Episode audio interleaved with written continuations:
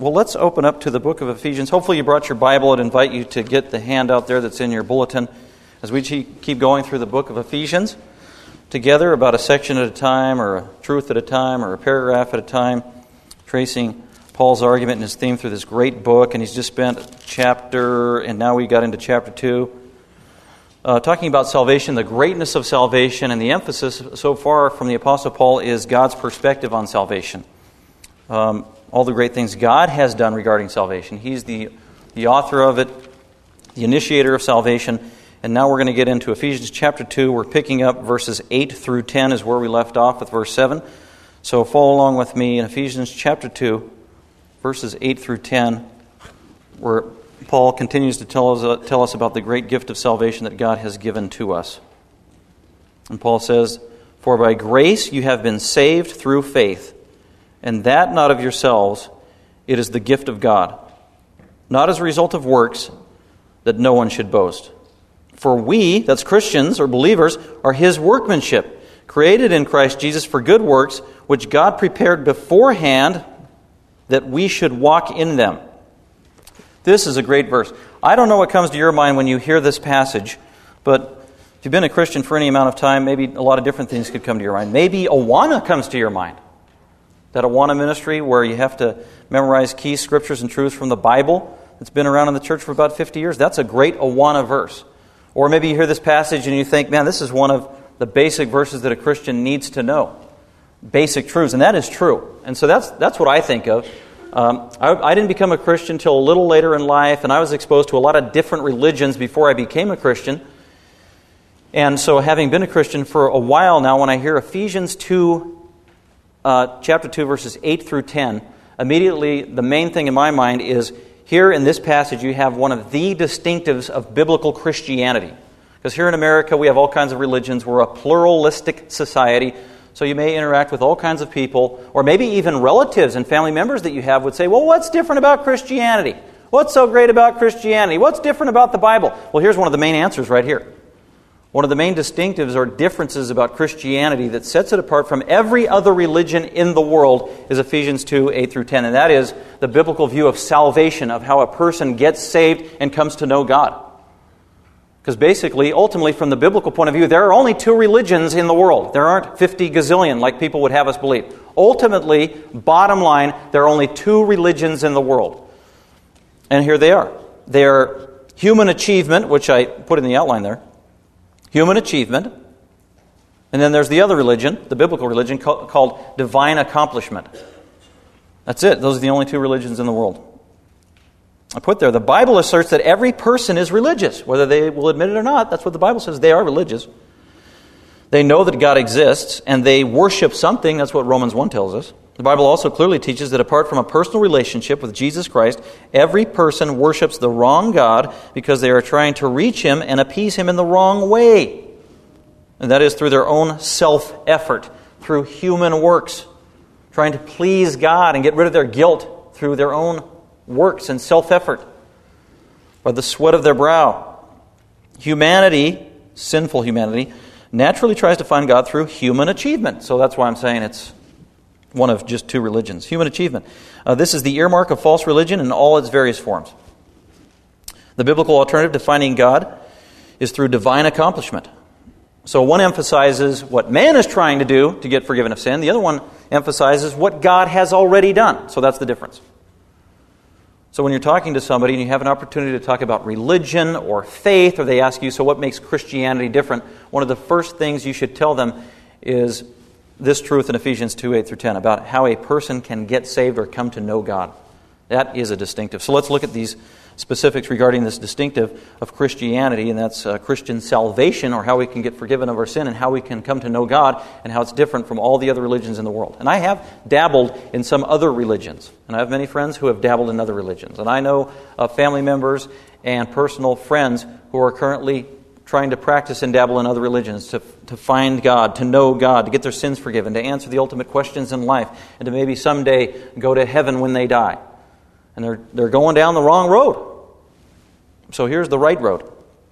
It's called divine accomplishment, what God has accomplished on our behalf so that we might know salvation. And I just came up with five basic truths that we can glean from this passage. And let's check them out. Regarding salvation. Number one, I put there, is the basis of our salvation. And that is grace, or God's grace. What is the basis of true salvation? It is God's grace. And that's what the first thing that Paul reminds us of. After going on for almost a chapter and a half about salvation, he wants to remind us of where this salvation came from and why we received it. It is by God's grace. So he says, For by God's grace you have been saved through faith, and it is not of yourselves. It is the gift of God. So he repeats himself. He's being emphatic or redundant by saying it's grace and it's a gift, because those are two of the same things said in two different ways. Regarding grace, Walt mentioned that great word grace a little earlier, reminding us, reminding me that the name of our very church is Grace Bible Fellowship. And grace is in the right order, it's the beginning. Because God is a God of grace. God is a great God, and the, the, God's grace flows out of the fact that He is a loving God. And again, just a basic definition of grace according to the Bible that can't be improved upon is grace is unmerited favor, undeserved favor. That's when God does something good to us that we didn't deserve. He blessed us when we didn't earn it or deserve it. As a matter of fact, we probably deserved something negative, a punishment, a consequence. But as a result of God's love, He graces us by giving us something we don't deserve. And the greatest thing that God ever graced us with or gave us was eternal salvation. And we didn't deserve it. So that is the grace of God, and that's what Paul's talking about here. It's the grace of God. So it is unmerited or undeserved favor that Almighty God bestows on sinful people. That is grace. The Apostle Paul begins every one of his letters, 13 letters, with uh, grace to you and peace. Paul continually wants to remind the Christian uh, that they, are, they know God by virtue of God's grace. They know Jesus because of his grace. Nothing you did, nothing I did. It was all of God's grace. By grace alone, the great reformers uh, just talked about that again and again in, uh, in contrast to human achievement through human works. So Paul goes on, he says, It is the grace that has saved you, it is the gift of God. One thing that Paul's trying to do is remind people and, and argue his case that when it comes to salvation, it has nothing to do with human effort. You didn't save yourself. Everything about salvation was initiated by God, originated by God, carried through by God, and will culminate with God. It is all of God, all of grace, all undeserved. So he says, It is by grace you've been saved, and salvation is a gift. A gift, by virtue of, of, definition, is something that somebody gives you with no strings to, attached, right? Or somebody gives it to you and you didn't pay for it. Or they give it to you and you don't have to pay them back. That's what a gift is. So a gift is free. So if there's any contingencies upon a, a gift, then it's not really a gift. And salvation, according to Paul, is a gift from God. There are conditions, and that's when we get to faith about believing the right things. But the offer and the gift and the bestowal of salvation is a gift from God. And it is by his grace. We had nothing to do with it. By the way this gift what is this gift that god gave us? Romans 6.23 we know from the passage here that paul is talking about salvation because he says it is by grace that you have been saved. So the grace or the gift that he has given is salvation. And regarding salvation uh, the apostle paul says in romans chapter 6 verse 23 just a good verse to be reminded of regarding god's gift and his grace he tells us that the wages of sin or what you deserve because of sin is death but the free gift of God is eternal life. So that's the gift that we're talking about here. Can you lose your salvation? Eternal life, by the way, is the same thing as having salvation. It means the same thing as becoming a Christian. It means the same thing as being born uh, born again, knowing Jesus Christ personally. So if somebody asks you, Are you a Christian? Yes, I'm a Christian. That means you have received eternal life. You have forgiveness of sin. It, talk, it means uh, the very moment you came to know Jesus Christ as your personal Lord and Savior. It's when you were regenerated. These are all synonymous, synonymous concepts. That is the gift of salvation that we're talking about. And God gives it freely. Well, can God take it back? If God gives you the gift of salvation, can He take it back? Some people say yes. Or if God gives you the gift of salvation, can you return it to Him and you give it back? In other words, can a Christian lose their salvation? Well, many people would say, yeah, you can. If you do a bad enough sin once you become a Christian. Some people, even Christians, believe that if you commit suicide as a Christian, you lose your salvation. You go to hell. If a Christian commits suicide, they can't go to heaven. Some people believe that if you're a Christian and you turn your back on God, then you can lose your salvation. Or if you do something bad enough, God can take your salvation back but those are unbiblical concepts, and I just want to share one verse with you regarding this great truth that when God gives a gift, He doesn't give it back. And this is Romans chapter 11, verse 29. And here's Paul's concluding argument For the gifts and the calling of God are irrevocable. The gift of God is irrevocable. Irrevocable, irrevocable means it's something that can't be undone, it can't be taken back, you can't lose it. Salvation is the gift of God. He initiated it, He gave it to you, it is His gift, and the gift by nature is eternal life. And once you have eternal life, eternal life lasts how long? For eternity. Well, I knew somebody, they were saved for about uh, 17 years and then they weren't saved anymore. Well, then they didn't have eternal life. They had 17 year life. That's not eternal life, that's not salvation. They were not truly born again. Can't explain it. But the Bible is clear. Once you receive the gift from God, it's irrevocable. You can't lose your salvation. God isn't going to take it away. And we can't give it back. So that is the grace of God. That is the gift of God that we cannot earn. There's nothing we can do to earn it. It is a gracious gift. Well, he goes on. I want to talk about the word saved there. He says, By grace you have been saved.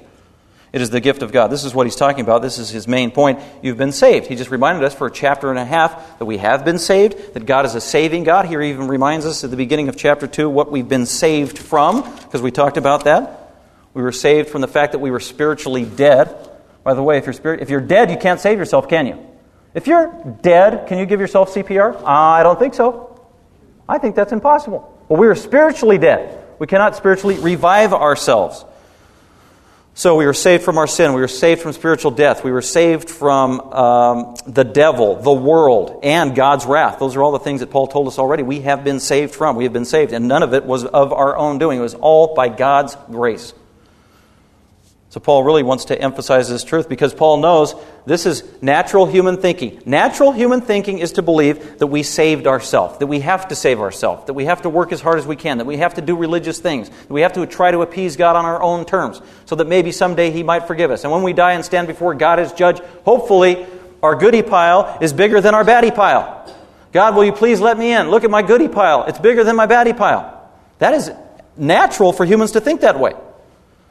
And so the basis of getting forgiveness from God in the human understanding is by our own human works. And Paul says, no, that is not true. I know it's the popular view. I know it's the view the world over, all throughout history, but Paul says it is the wrong view. The Apostle Paul knows this because he believed it, he practiced it. He was a self righteous Pharisee. That's what he says about himself in Philippians. He says he was a Pharisee among the Pharisees, he was the top dog Pharisee. So he spent many years of his life trying to save himself, scrupulously obeying the Old Testament law, all 666 laws, trying to follow all to the last detail and all that minutia to the best that he possibly could. And then he came to realize as he was convicted by Jesus Christ, he can't do it. He can't save himself. As a matter of fact, all those uh, deeds he was trying to do throughout his life to save his life, according to the book of Isaiah, was like filthy rags. Our good works that we try to do to please God are filthy rags. They do not please God. We can't please Him on our own terms as sinners. So, very important truth. But regarding the word saved, because you have been saved, Christian, this is the good news. The word saved in the New Testament simply means to be rescued or delivered. It's the basic meaning. It's used dozens and dozens of times in the New Testament, the word for saved. Now, it's kind of interesting. There's a development regarding salvation in the Old Testament and then as we come into the New Testament, in the Old Testament, the word salvation many times had to do with national salvation, corporate salvation, as God was working with the nation of Israel, saving them. As a matter of fact, the greatest act of salvation in the Old Testament was when God delivered two million Jews out of slavery from Egypt and brought them into the, pro- the promised land. That was the epitome of a saving God on a corporate national level. That was the greatest act of salvation in the Old Testament. And actually, that was supposed to be a picture of what Christ was going to do on an individual level when he came to save people from their sins. So, saved, deliverance, and that's when God is reaching out to sinners to save them and deliver them. So, in the Old Testament, the emphasis was on a national Israel, corporate way, wide scale. But in the New Testament, the emphasis on the word for salvation is on a personal and individual level. Jesus came primarily in this world to save sinners, individual sinners from their sin. And if you've got your Bible, look at Matthew chapter 1. I want to highlight a couple of verses out of the Gospels to show this is the very reason why Jesus came into this world. Why did Jesus come into this world? Every year around Easter, without exception, you will have Time Magazine, uh, World and News Report, uh, CNN, and a couple others, they will do a feature on Jesus because it's Easter time. And then usually they'll have some experts get up there and tell us who Jesus was and why he came. And inevitably, every year, perennially, they give the wrong answers. And they emphasize that Jesus came uh, as a philosopher, as a religious sage, as a good man, uh, and on and on they go. He was a philanthropist, he was an economist, he was a political leader, he, this and that, on, and they always get it wrong. Because the Bible is very clear as to why Jesus came. His mission was very narrow, but it's very clearly stated in Scripture, so I'll share a couple of verses. Why did Jesus come into the world? Matthew chapter 1. This is the announcement of the birth of Jesus to his parents, to Mary. The angel said, You're going to have a son. Talking to Joseph. Mary is going to have a baby, and it's going to be a special baby. It's going to be the Savior. Verse 21 And she will bear a son, and you shall call his name Jesus. The Greek word Jesus means Savior, came from the Old Testament word Joshua, Yeshua, God saves. This baby is going to be named God saves, which was to tell them this baby is going to be God who comes to save, because he goes on to explain his name. Jesus, for it is he who will save his people from their sins. The Bible is very clear that only God can save people from their sins. This says that Jesus will save his people from their sins, which is telling us Jesus is God in a human body. But there's the mission Jesus will come to save his people from sins. Why did Jesus come into the world? To save sinners. Look at Luke 19. Again, just reiterating why Jesus came into the world. That's, again, just the, the movie The Passion of Christ, because it was a visual presentation without explanation. You saw how Jesus died, but you are never told in the film why Jesus died. The meaning of Jesus' death is never explained. So you literally, I know people who are not Christians who saw the movie, were emotionally uh, affected by it, but they didn't become Christians. As a matter of fact, they're, in, they're not any closer to becoming Christians as a result of seeing the movie. And the main reason is, is because the meaning needs to be explained of why Jesus died. Because some of them walked away thinking, oh, that poor Jesus, he was a helpless victim who just got brutalized. I'm like, well, actually, you missed the point. But actually, you didn't miss the point because that was never explained to you. Yeah, he was a helpless victim who got brutalized. So, what is the meaning of his death? Why did he come? Well, Luke tells us, Luke chapter 19. Actually, these are in Jesus' own words. And he's talking about salvation. And he's talking about saving an individual, pathetic, wicked sinner named Zacchaeus, who was despised in his culture.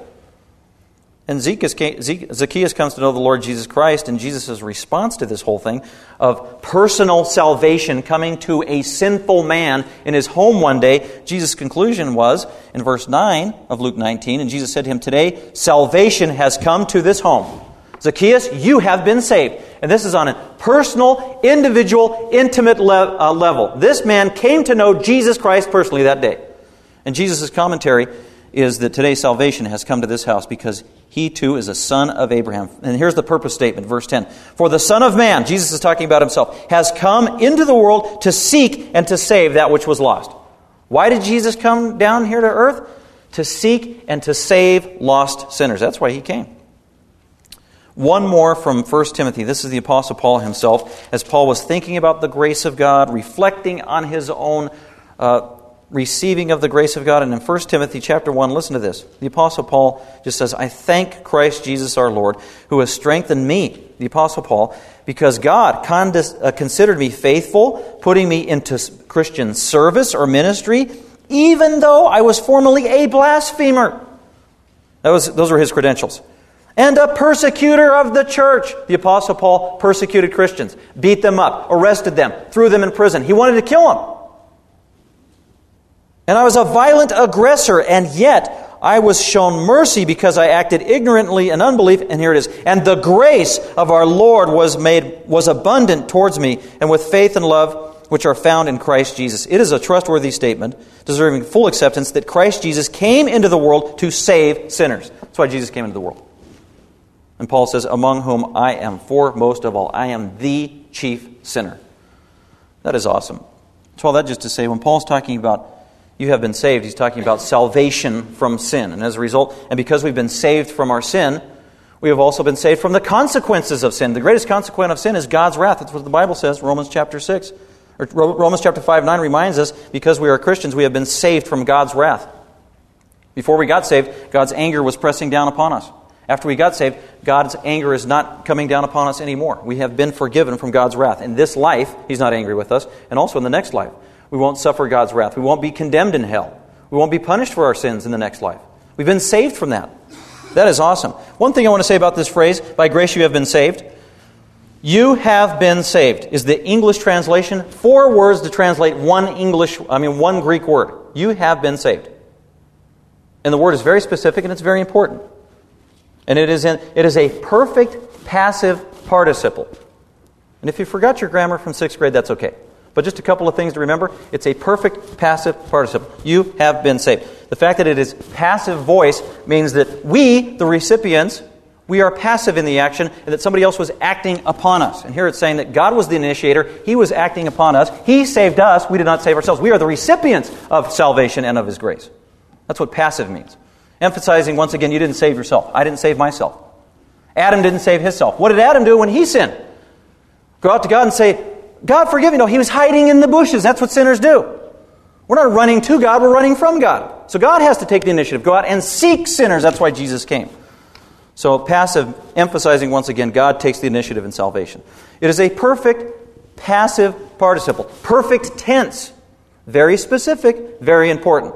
Perfect tense refers to a past completed action with ongoing present results. God saved you, perfect tense. That means that God saved us in a completed way at some point in the past, and it's referring to personal salvation.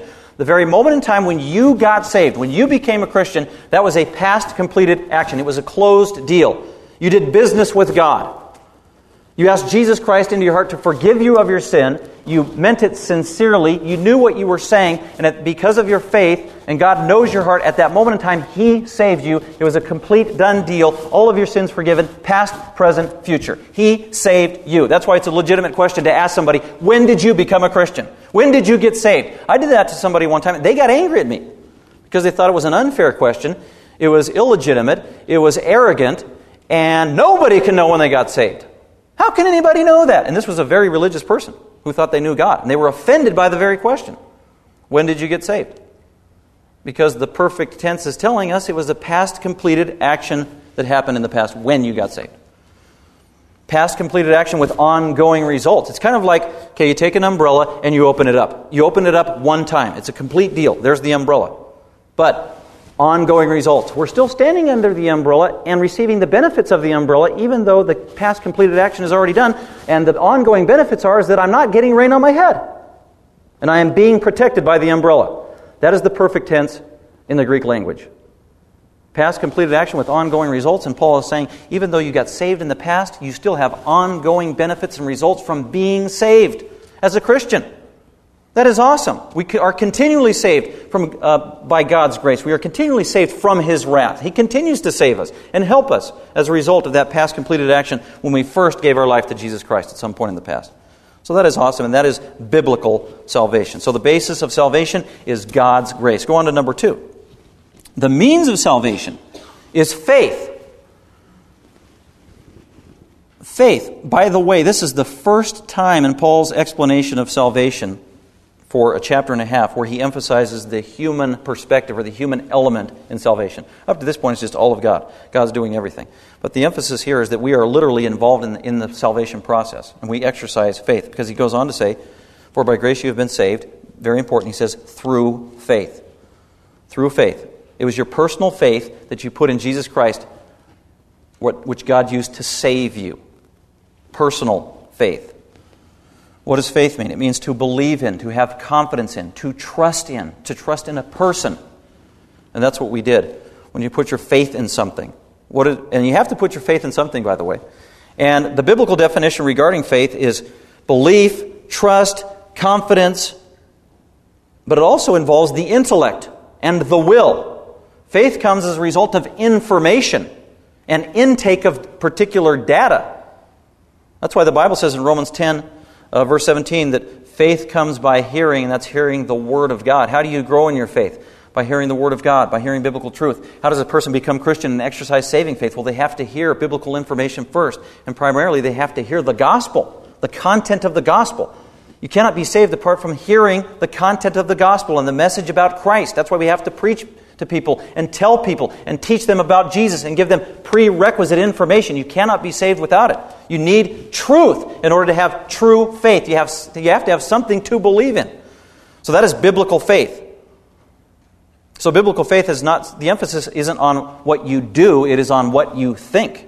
That's why the Apostle Paul gives us the gospel in 1 Corinthians 15, and he says, This is the gospel that saved you if you believed. And then he tells us the content of what we needed to believe. It all had to do with Christ, who he was, that he died for sin, and that he rose again from the dead. So you have to believe the truth in order to be saved. So faith has to do with how we think and how we process truth and how we then respond to the truth and put our confidence and trust in the truth. By the way, faith is not a human work. Some people say that. But faith is actually a gift of God. And that's what Paul says in Ephesians chapter 2. He says, By grace you have been saved through faith. Important phrase there. For by grace you have been saved through faith, and that not of yourselves. Well, the word that, what is that referring back to? It's a gift of God. That that refers back either to saved or to grace or the whole act of salvation. And actually, it's the whole thing. It refers to the whole thing regarding salvation. Grace was a gift from God. Your faith was a gift from God. So my faith was a gift from God. It's not a human work, but it's still my faith. It really came from me. It issued from me. The Holy Spirit began working on my heart, convicting me of the truth, working in me taking in biblical truth, biblical data, assimilating that into my worldview. And at some point, I exercised real personal faith in the gospel and I became a Christian. So it is through faith. And by the way, the New Testament, the book of Galatians, the book of Romans, the Apostle Paul makes a distinction. He, contrasts faith with what? Works. Because the, the world tells us salvation is through works, human effort. No, it's not. It is through faith. And it is faith which is the gift that God gives you that comes from biblical truth and biblical knowledge and confidence in the gospel and the saving message. So salvation comes through faith. Very important. So by grace we have been saved. It is through faith. Look at number three. What is the antagonist to salvation? Well, it's human works. Paul makes that clear. And that's his argument. For, for, by grace you have been saved through faith, and that it's not of yourselves. You didn't save yourself. You didn't conjure up your own faith, by the way. It's none of your good works. not because you go to church. It's not because you got baptized. It's not because you're religious. It's not because you're good. It's not because you chose Christ in eternity past, or that God looked down the corridors of time in eternity past and saw, oh, there's a good person. Didn't happen that way. It has nothing to do with you. It has nothing to do with me. It has nothing to do with human works. That not of yourselves, it is strictly the gift of God. Verse 9, he says, It is not as a result of human works, whether works of the law for the Jew or just human effort from the Gentile. It is not of human works. And that is the basis of world religion. Everything, I don't care what name you give to it Hinduism, Buddhism, all the Eastern religions, even in our American religions and everything else one of the common denominators is the way to appease God and get to know Him is through human effort, human works.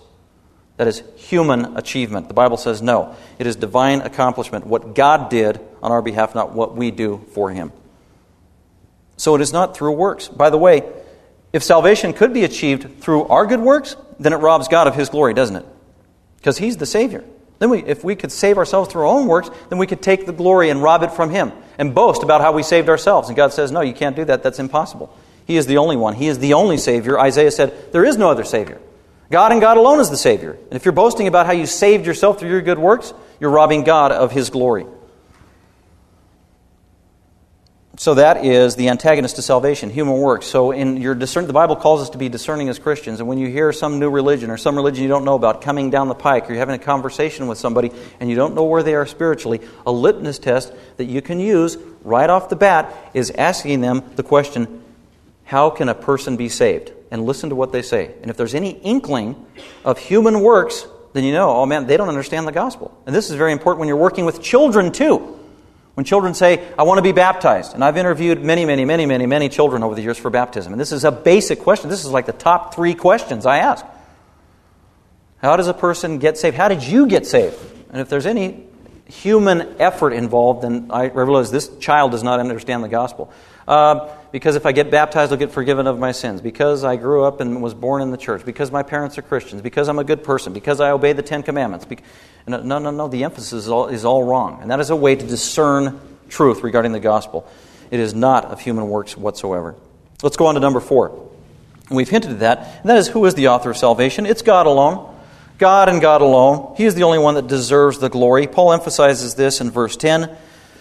Uh, he goes on to say, For by grace you've been saved. It is through faith. It is the gift of God. It's not of your works. And then in verse 10, he says, For we are God's workmanship. Regarding Christians, we didn't save ourselves. As a result, actually, we are just his workmanship. And the word workmanship is the word poema, where we get the word poem. And it means a masterpiece. It is something crafted by somebody else. We didn't save ourselves because God is the craftsman. He is the artist. He is the artisan. We're simply a byproduct of His handiwork. That's all. God is the potter. We are the clay. Right? So the emphasis there is God is the author of salvation. He did it all. He saved us. He created us. He saved us for a purpose, and He saved us for a good purpose. He calls us, this is a blessed term, for we are His workmanship. We are His masterpiece. We are His living poem, poetry in motion. That's what God thinks of us. We are no longer filthy rags. We are a, a trophy in God's trophy case for all eternity. That is a great blessing and a great truth to think about for the Christian. All that just to say, Paul's emphasizing, uh, you didn't save yourself, you're just a work of art. You come from the hand of the great almighty potter and that is God. You are His workmanship. Then he goes on to emphasize that, saying, And you were created in Christ Jesus. The only reason you have salvation is because you were saved by believing in the gospel of Jesus Christ. And it is in Christ Jesus, it is the work of Christ, it is because of who He is and the work He did on the cross. By dying on the cross, willingly getting punished for the sins of the world and overcoming sin by rising from the dead. And He offered Himself as the Lord and Savior of the world. And if you believe in that, that is how God saves you. It all has to do with Jesus Christ. It all originates with God, not with us. We are simply the creation and beneficiaries of His grace. God is the author of salvation. That is awesome. Number five, what is the purpose of salvation? Well, there's many purposes. The ultimate purpose is that we would glorify God, right? But there's also a practical purpose in salvation. Because, well, how do we glorify God? I want to glorify God as a Christian, but how can I practically do that from day to day and all throughout my life? Well, that's where this verse is very helpful. This is a practical purpose of why God saved us. And that's the rest of verse 10. Here's the purpose For we are His workmanship. We are God's masterpieces, created in Christ Jesus when we got saved. And here's the purpose for good works. Why are you here on earth as a Christian? Well, one of the main reasons that you should say, that I should say, is I am here to do good works. So now we've been talking about works the whole time. We've been talking about negative works, that works don't save us. Even good philanthropic works can't save you and earn forgiveness of God. But there is a place of good works in the life of a human being, and here's, here's the legitimate place for it. Paul says right here yeah, Christian, you have been called to do good works, but in the proper place. You've been saved to do good works.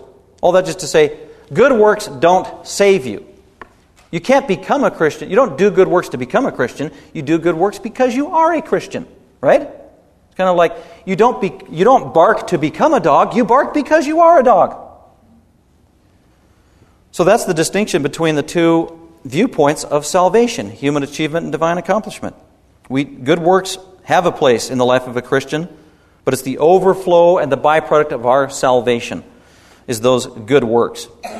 What about these good works? What are these good works? I'm going to propose that the good works he's talking about specifically are chapters 4, 5, and 6 in Ephesians. He's going to talk about the kind of good works that we need to be involved in as Christians. We're going to see that in detail. What good works should I be busy about? Uh, we're going to have three chapters of good works that we should be pursuing in our life, and they affect every area of life. What about these good works? Also, God prepared these good works beforehand. That literally means that before the foundation of the world, when God elected us, predestined us, put His love and affection upon us, and determined to save us before the foundation of the world, He also, before the foundation of the world, determined the good works that He would have us do in this life. That is unbelievable. That is amazing. And I cannot fathom that. That is a mystery of God. All that just to say, it was God's purpose and plan before the foundation of the world that every person that got saved in this life would then, as a result, do good works in their Christian life. All that just to say the Bible is clear. If you are truly a Christian, then there is going to be good works as evidence in your life. That's why Jesus said in Matthew chapter 7 that you could judge, diagnose, and assess false teachers and people who aren't believers, and how do you assess and judge them? It is based on the fruit of their life. And he was talking about their actions and their words. It's the tangible things that you can see. Just before that, he said, Judge ye not, lest ye be judged. He was talking about the motives of the heart. We can't do that because we can't read people's minds. But he did go on to say, Judge the fruits of their life, their actions and their words. Very explicit. And he goes on to say that a basically a, a wicked tree cannot produce good fruit. And a good tree won't always produce bad fruit. And he was talking about two different people, a believer and an unbeliever. And so Jesus was saying, a Christian is going to produce good fruit in their life. There are Christians and Bible teachers around today and who have been saying for years that it is possible to become a Christian and live the next 40 years of your life and never produce one good fruit in your life. I'm thinking, ah, uh, you must be reading a different New Testament. That just is not true. Because when you become a Christian, you have the Holy Spirit come to live inside of you, and it is the Holy Spirit of God working in us he is the one that pr- helps produce the good works in our life, and these are called the fruits of the Spirit. So if you got the Holy Spirit in you, if you're a Christian, you got the Holy Spirit in you. And if you've got the Holy Spirit in you, He is going to help you. He's going to make you produce some good works. And if He has to chasten and discipline you and me, He will. So a Christian will inevitably, in some measure, produce good fruits. And then regarding those fruits, when we get to the throne of the Lord Jesus Christ in heaven, we will be judged for our works that we did on earth in ministry to Christ. And God and the Lord Jesus Christ will evaluate our fruits. Are these good works or are they uh, not good works? Oh, you did it with the wrong motive. Oh, you did the wrong thing. And that's where the Lord Jesus will sift it all out. And whatever good works remain, we as Christians will be rewarded for those good works. Like I said, that's like at the Olympic ceremony. And that's what's going to happen at the Bema seat or the judgment seat of the Lord Jesus Christ. We will be held accountable for the good works, the giftedness that He has given us in this lifetime to serve Him, ultimately to bring Him the glory.